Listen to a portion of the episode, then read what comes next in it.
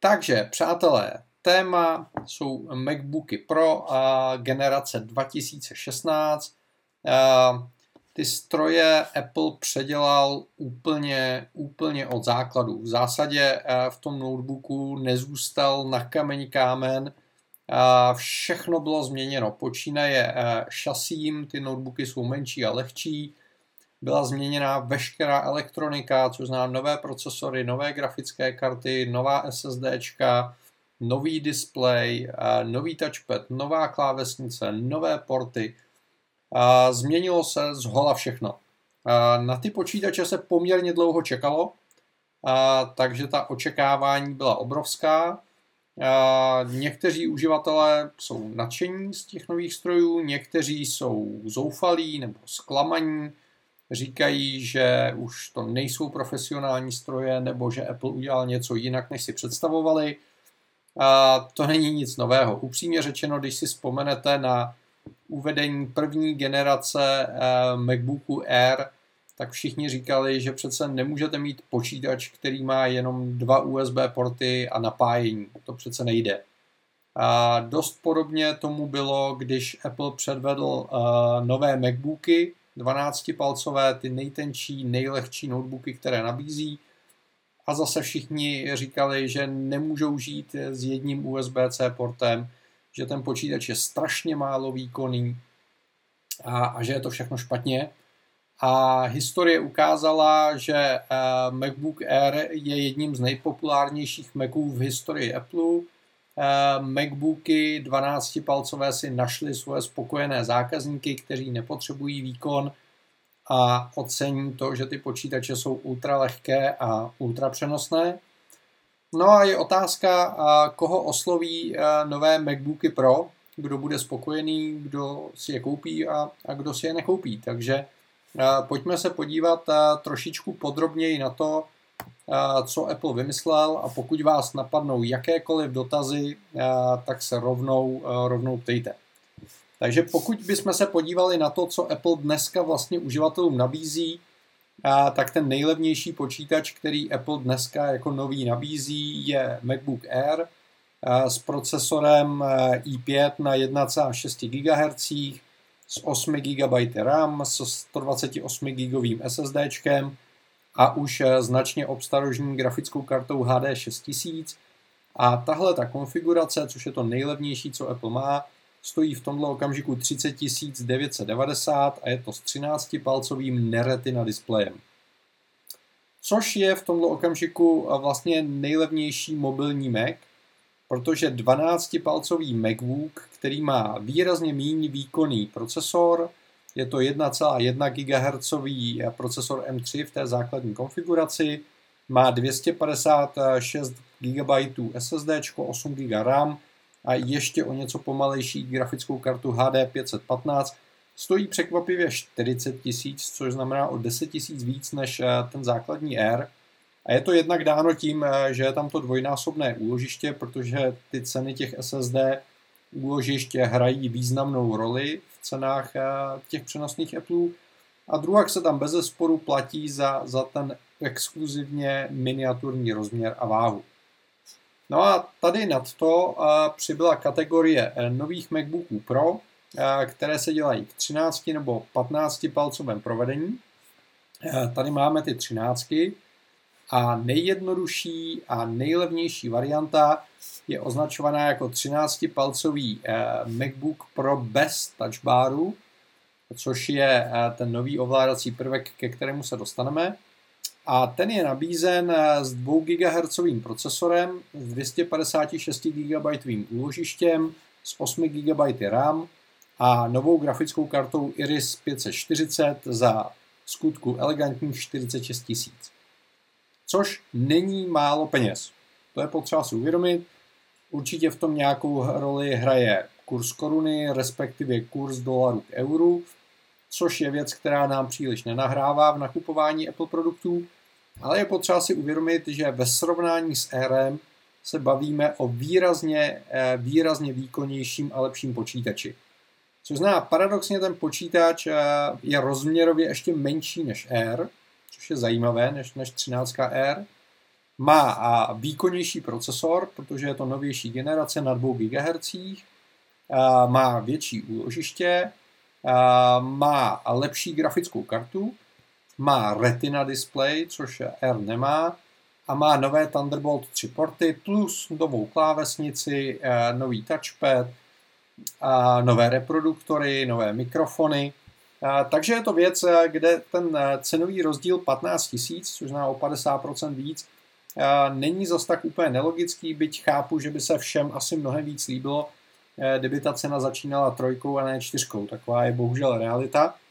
A na druhou stranu je potřeba si uvědomit, že proti těm strojům s touchbarem ten rozdíl není jenom v tom ovládacím prvku, ale celkově je ten stroj trošičku ořezaný, aby Apple tu cenu stlačil co nejblíž tomu, co uživatelé očekávají. Protože když se podíváme na ty 13-palcové eh, MacBooky Pro s touchbarem, to jsou ty větší konfigurace, kde je rozdíl 6000 eh, korun eh, u toho základu, tak zjistíte, že ta, ta varianta bez touchbaru má pomalejší paměti, asi o 15%, má pomalejší grafickou kartu, která je ale úspornější na energii, to je zajímavé. Má dva Thunderbolt porty, zatímco všechny ostatní kombinace už mají čtyři Thunderbolt porty, což znamená, je tady velký rozdíl v portové výbavě. A má dva místo tří mikrofonů, což asi nepoznáte, a paradoxně má o něco větší kapacitu baterky, nicméně Apple u všech modelů uvádí výdrž zhruba 10 hodin, což pravděpodobně souvisí s tím použitým procesorem a s použitým typem paměti. Takže ten počítač bude o trošičku pomalejší, pořád bude výrazně rychlejší eh, než MacBooky Air. A tohle je věc, kterou je potřeba si uvědomit, že vlastně máte na výběr buď ultra přenosný počítač pro absolutně nenáročné uživatele, což je MacBook, Potom je tady MacBook Air, který je levný díky tomu, že nemá retinu a je slušně výkonný pro dnešní eh, nasazení. Potom nad tím je tady 13-palcový eh, MacBook Pro eh, bez touchbaru, který nabízí výrazně rychlejší grafickou kartu, ten nárůst by tam měl být víc jak 100%, rychlejší procesory, a třeba nové porty a tak dále, což znamená, je to investice primárně do budoucna. Eh, já dneska stále ještě řadě eh, uživatelům doporučuji MacBook Air, protože pro jejich běžné použití absolutně stačí. Ale pokud chcete stroj, který vám vydrží 3, 5, 6 let, a, a to nejen fyzicky, protože to hliníkové šasí to bez zesporu vydrží, ale i, i výkonnostně, tak si myslím, že těch 45 990 je velmi velmi rozumná investice.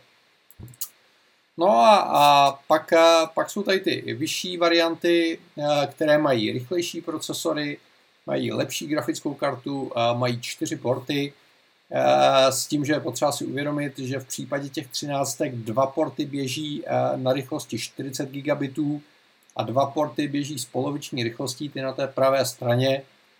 Apple uvádí, že je to z důvodu napájení, což nedokážu posoudit, ale je to tak. Takže jsou tady ty třináctky, kde si můžete vybrat konfigurace někde od 45 tisíc až po nějakých eh, skoro 80 tisíc podle toho, co si tam naklikáte.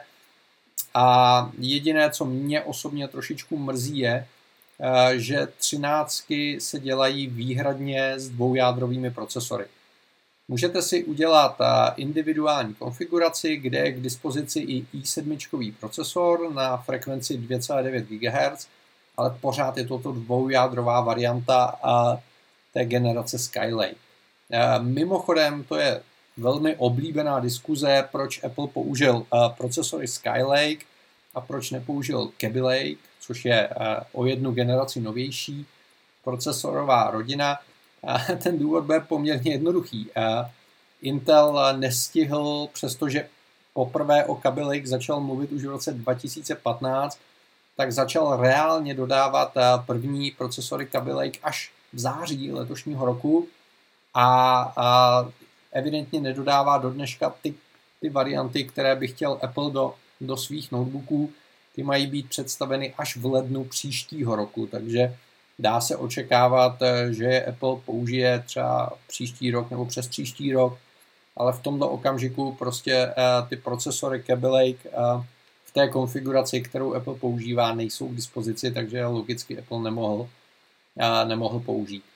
No a pak jsou tady 15-palcové modely, které mají naopak všechny procesory čtyřjádrové, což znamená vybíráte si ze čtyřjádrových i7, mají 16 GB RAM místo 8 GB RAM v těch už základních konfiguracích, což je strašně zajímavé, protože myslím si, že hodně lidí očekávalo, že Apple nabídne minimálně jako doplňkovou službu 32 GB RAM, což by určitě řada třeba vývojářů a, a nebo lidí, co pracují s videem, ocenila. Apple se rozhodl, že ne. Nevím, co přesně ho k tomu vede, protože ta, ta Skylake rodina by to měla podporovat. Apple zřejmě nechce dovolit vývojářům eh, ten pocit toho plítvání, takže eh, v tomto okamžiku Apple nabízí notebooky buď s 8 nebo s 16 GB RAM. Já osobně mám notebook, který má 16 GB RAM a neuvědomuji si situaci, eh, kdyby mi v tomto okamžiku chyběla paměť operační, takže si myslím, že to není zase takové neštěstí.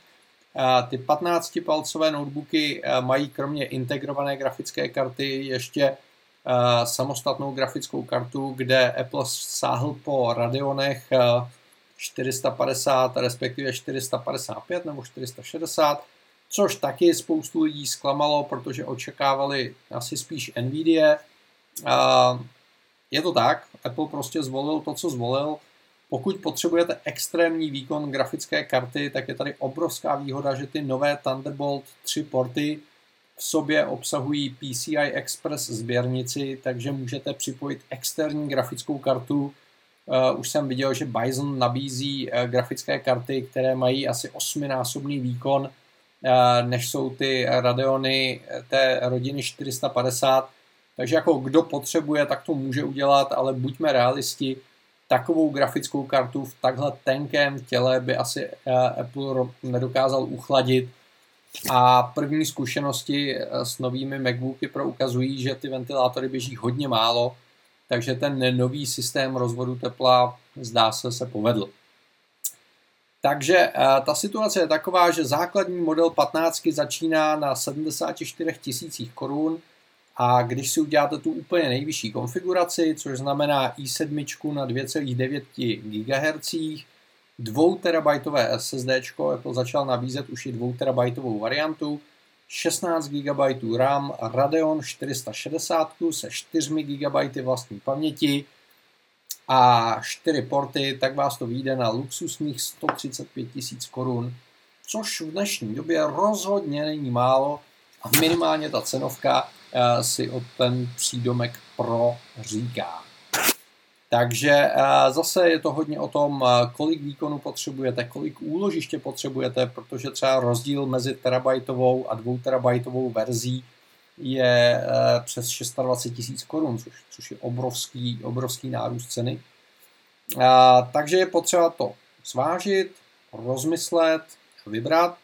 Pokud se podíváme na ty notebooky v celku, tak ano, máme tady eh, lepší procesory eh, z té řady Skylake.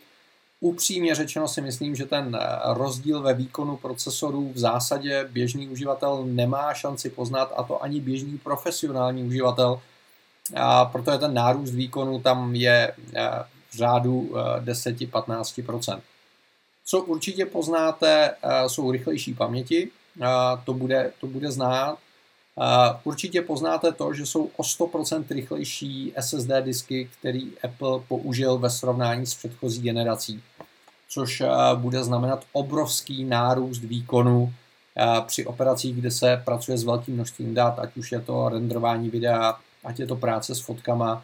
Tohle je jeden ze tří důvodů, proč už mám objednanou nový MacBook Pro, protože ty nová SSDčka slibují obrovský nárůst výkonu, Máme tady eh, rychlejší paměti, to jsem říkal. Máme tady rychlejší grafické karty, kde zase si myslím, že pro většinu profesionálů ten nárůst o těch zhruba 20% nebude úplně, úplně stěžejní, ale je tady, což je dobře. No a co je z mého pohledu strašně důležité a o čem se hodně diskutuje, je portová výbava. Apple se rozhodl stejně jako u MacBooku, jako u MacBooku Air, že eliminuje ty různé typy portů, které nabízel. Tady na, to je, na tom Pročku z roku 2014, které mám, máte dva Thunderbolty, dvě, máte tady dvě USBčka, máte tady HDMIčko, máte tady čtečku SD karet a máte tady samozřejmě MagSafe, což znamená spoustu různých portů a teď, když připojujete kabely, tak musíte zjistit, který je port správný, z které strany notebooku máte připojit a každý ten port má svoje specifika. Apple udělal to, eh, že společně s Intelem vzal konektor USB-C, který se stává standardem, přidal do něj ještě tu vrstvu Thunderbolt 3 a díky tomu přes jeden a ten samý eh, typ konektorů můžete to zařízení napájet můžete připojit eh, dva, dva monitory externí s rozlišením 4K nebo 5K, nebo dokonce 3, když na to přijde ve 4K. Můžete připojit externí úložiště, můžete připojit Ethernet, můžete připojit externí grafické karty, zvukové karty, eh, můžete připojit cokoliv, co vás napadne a ty porty jsou sjednocené a pokud se nebudeme bavit o té dvouportové verzi, ale o té čtyřportové, tak jsou z obou dvou stran eh, toho počítače. Takže je jedno, z které strany eh, zapojíte ty zařízení, co je pro vás pohodlnější, eh, to tam je. A řadě uživatelů chybí čtečka SD karet. Ano, umím si představit, že pro spoustu uživatelů je to praktická záležitost. Na druhou stranu rozumím tomu, že Apple chtěl ušetřit prostor, proto je ten notebook každý den několik hodin typicky uživatel nosí na zádech, takže každých 100 gramů je znát. Zatímco to SD používá jenom určitá skupina uživatelů a jenom nárazově, takže z tohohle pohledu já rozumím tomu, že to Apple vyhodil. Já osobně jsem profesionální fotograf a vzhledem k tomu, že fotím na compact flashky, na C-Fast karty, na XQD, na SD, stejně musím mít nějakou čtečku, takže mě ten port v zásadě nechybí. Navíc ty integrované čtečky jsou vesměs dost pomalé, takže uh, goodbye čtečku SD karet. A nechybí mi ku podivu ani MagSafe, což zase chápu, že pro spoustu lidí je srdcovka. Mě MagSafe moc krát zachránil život. Musím říct, že mu vděčím za obrovskou životnost MacBooků. Z tohohle pohledu je to super. Na druhou stranu přiznejme si, dneska eh, ty notebooky mají tak dlouhou výdrž, eh, že, že ta potřeba eh, nabíjet to zařízení každou chvíli, kdy jste u nějaké zásuvky, je výrazně menší. Já třeba osobně často pracuji s notebookem na klíně, kde naopak ten MagSafe konektor se mi vždycky odpojoval a podobně. Takže jsem skončil u toho, že nabíjím typicky jednou denně přes noc někde na stole. Tam už je to úplně jedno. A obrovská výhoda je, že vlastně díky tomu, že odpadl MagSafe a byl nahrazen tou klasickou USB-C koncovkou, tak můžete napájet z jakéhokoliv zdroje, můžete za sebe řetězit, takže můžete mít eh, na stole notebook, k němu vede jediný kabel, Thunderbolt 3, ten vede do nějakého externího monitoru a ten monitor dokáže ten notebook napájet, dokáže k němu připojit další periférie a vy máte na stole jeden jediný elegantní kabel, můžete ho připojit z obou dvou stran zařízení bomba. Za mě osobně, pokud hledáte mobilitu, tak je to vynikající řešení a Thunderbolt 3 je super. Spousta kritiky se e, na Apple snesla. E, Apple nakonec trošičku vyměk z té svojí pozice a ve Spojených státech nabízí do konce roku výrazné slevy na redukce e, z Thunderboltu 3 na USB, na HDMI, na VGA, a já nevím, na Thunderbolt 2 a já nevím na co všechno ještě.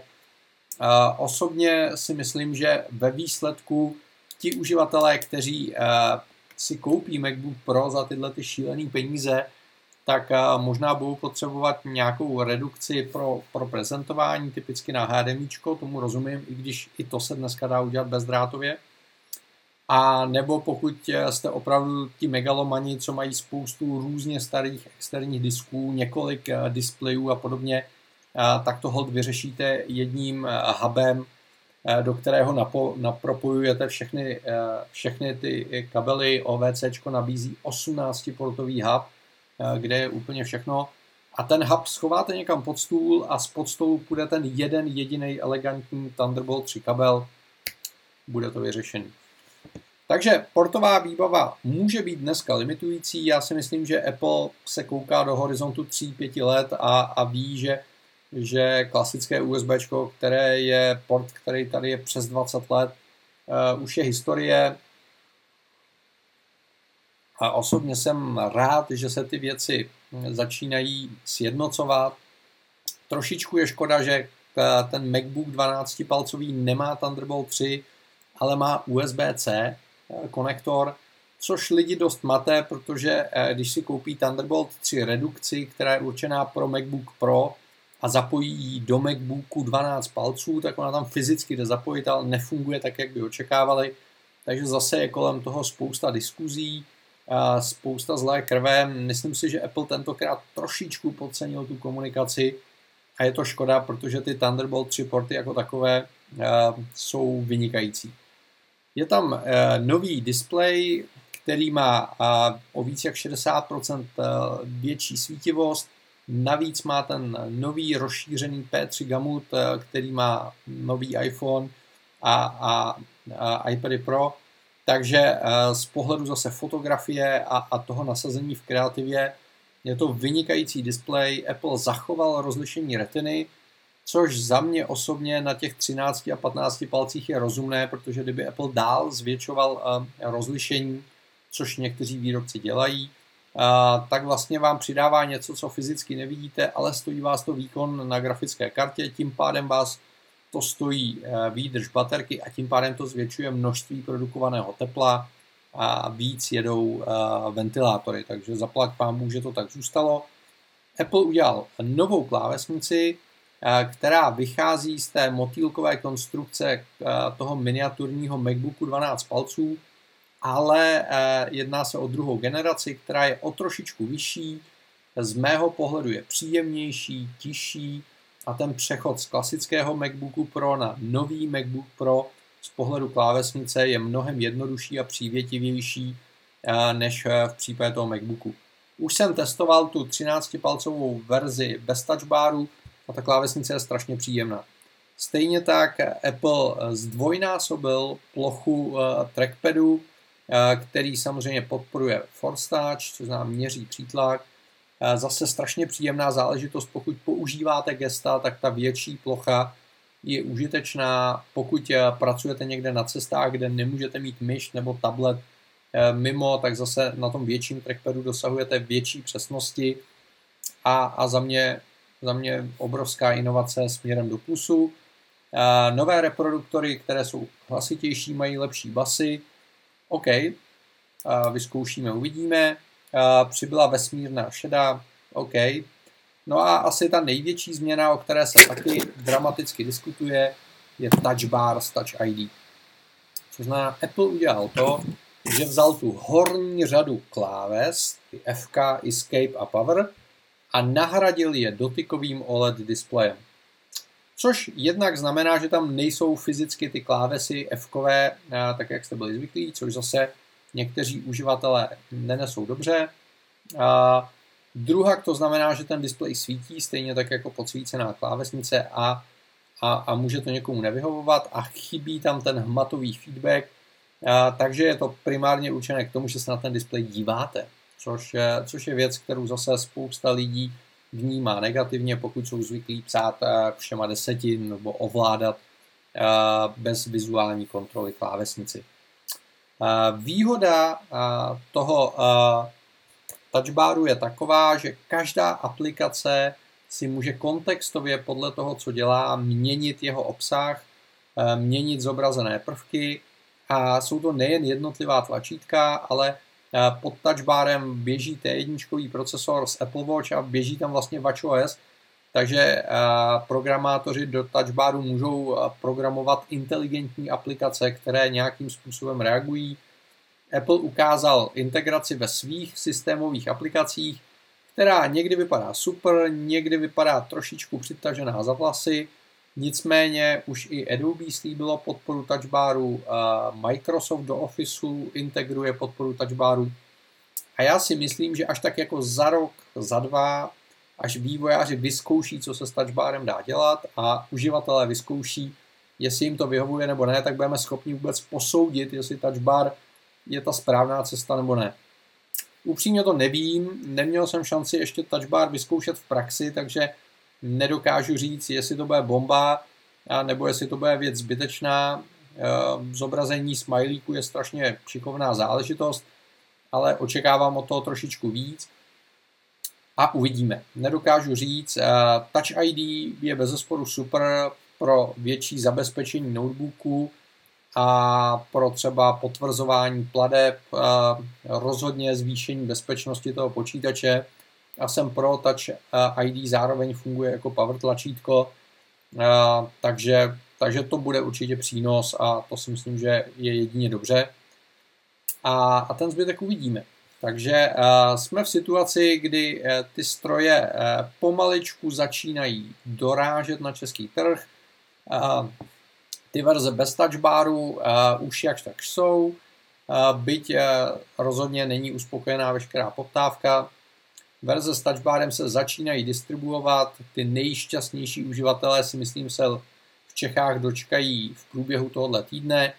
My méně šťastní budeme čekat ještě několik týdnů, Eh, na ty CTO verze, ale v každém případě jsou to notebooky, které eh, pravděpodobně do Vánoce na tom trhu budou a přestože eh, vyvolali spoustu dohadů a spoustu diskuzí, už teď podle objednávek je jasné, že jsou to nejúspěšnější MacBooky v historii Apple a já si myslím, že je to, že je to jedině dobře.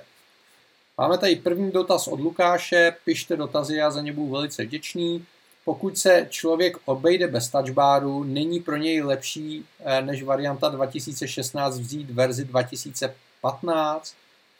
A to je dobrá otázka. Záleží na tom, eh, co budete dělat a na jak dlouho si ten počítač pořizujete.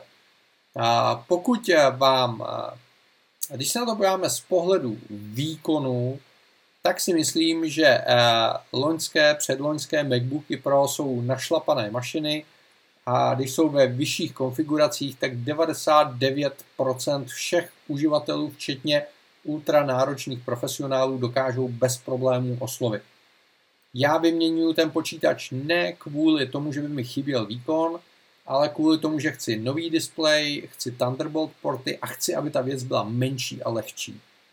To znamená, pokud nepotřebujete tyhle věci, v klidu si kupte 2.14, 2.15, ušetříte uh, hodně peněz a budete spokojení. Navíc, uh, pokud používáte hodně periferií na těch klasických portech, tak to pro vás bude uh, určitě, určitě jako dobrá volba.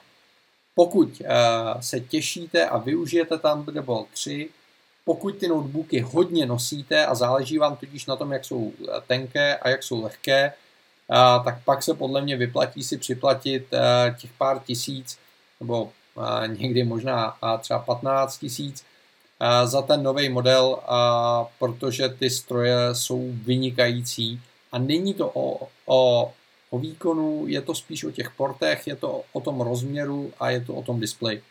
Takže obě dvě ty varianty dávají smysl, záleží na tom, jaké máte preference a, a myslím si, že, že ty starší modely MacBooku Pro, ať už eh, nové, co se doprodávají, nebo i, i třeba použité, budou dál velmi lákavá volba, protože z pohledu výkonu s nima rozhodně žádný problém není.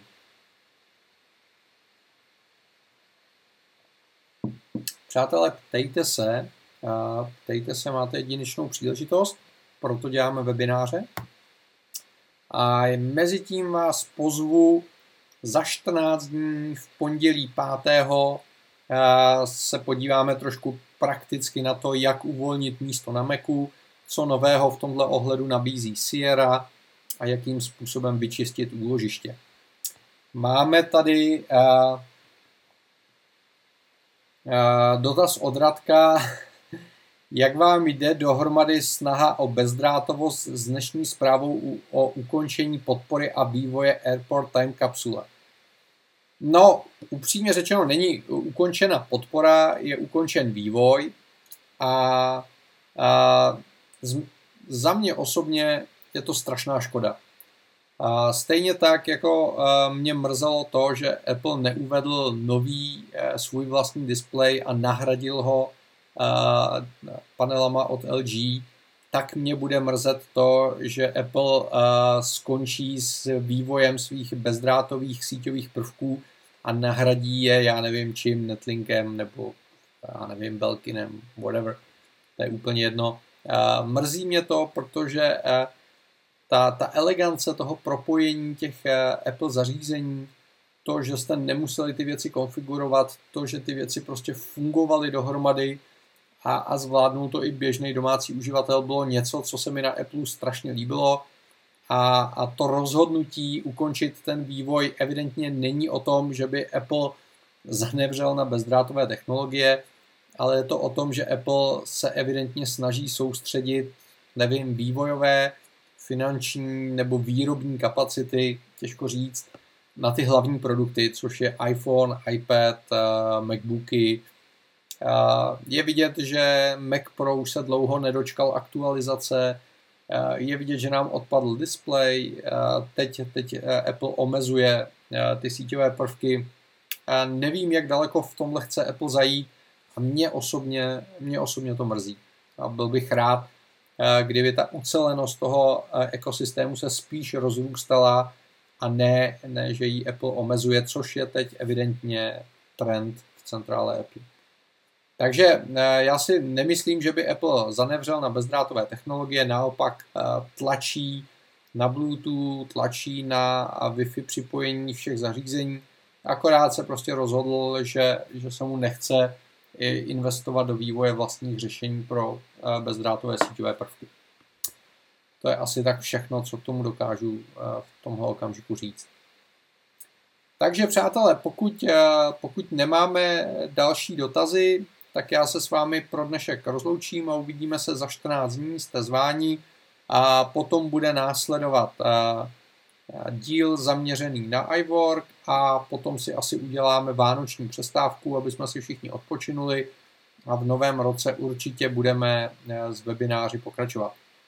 Takže přátelé, mějte se krásně, díky moc za pozornost a příště se budu těšit na shledanou. Mějte se.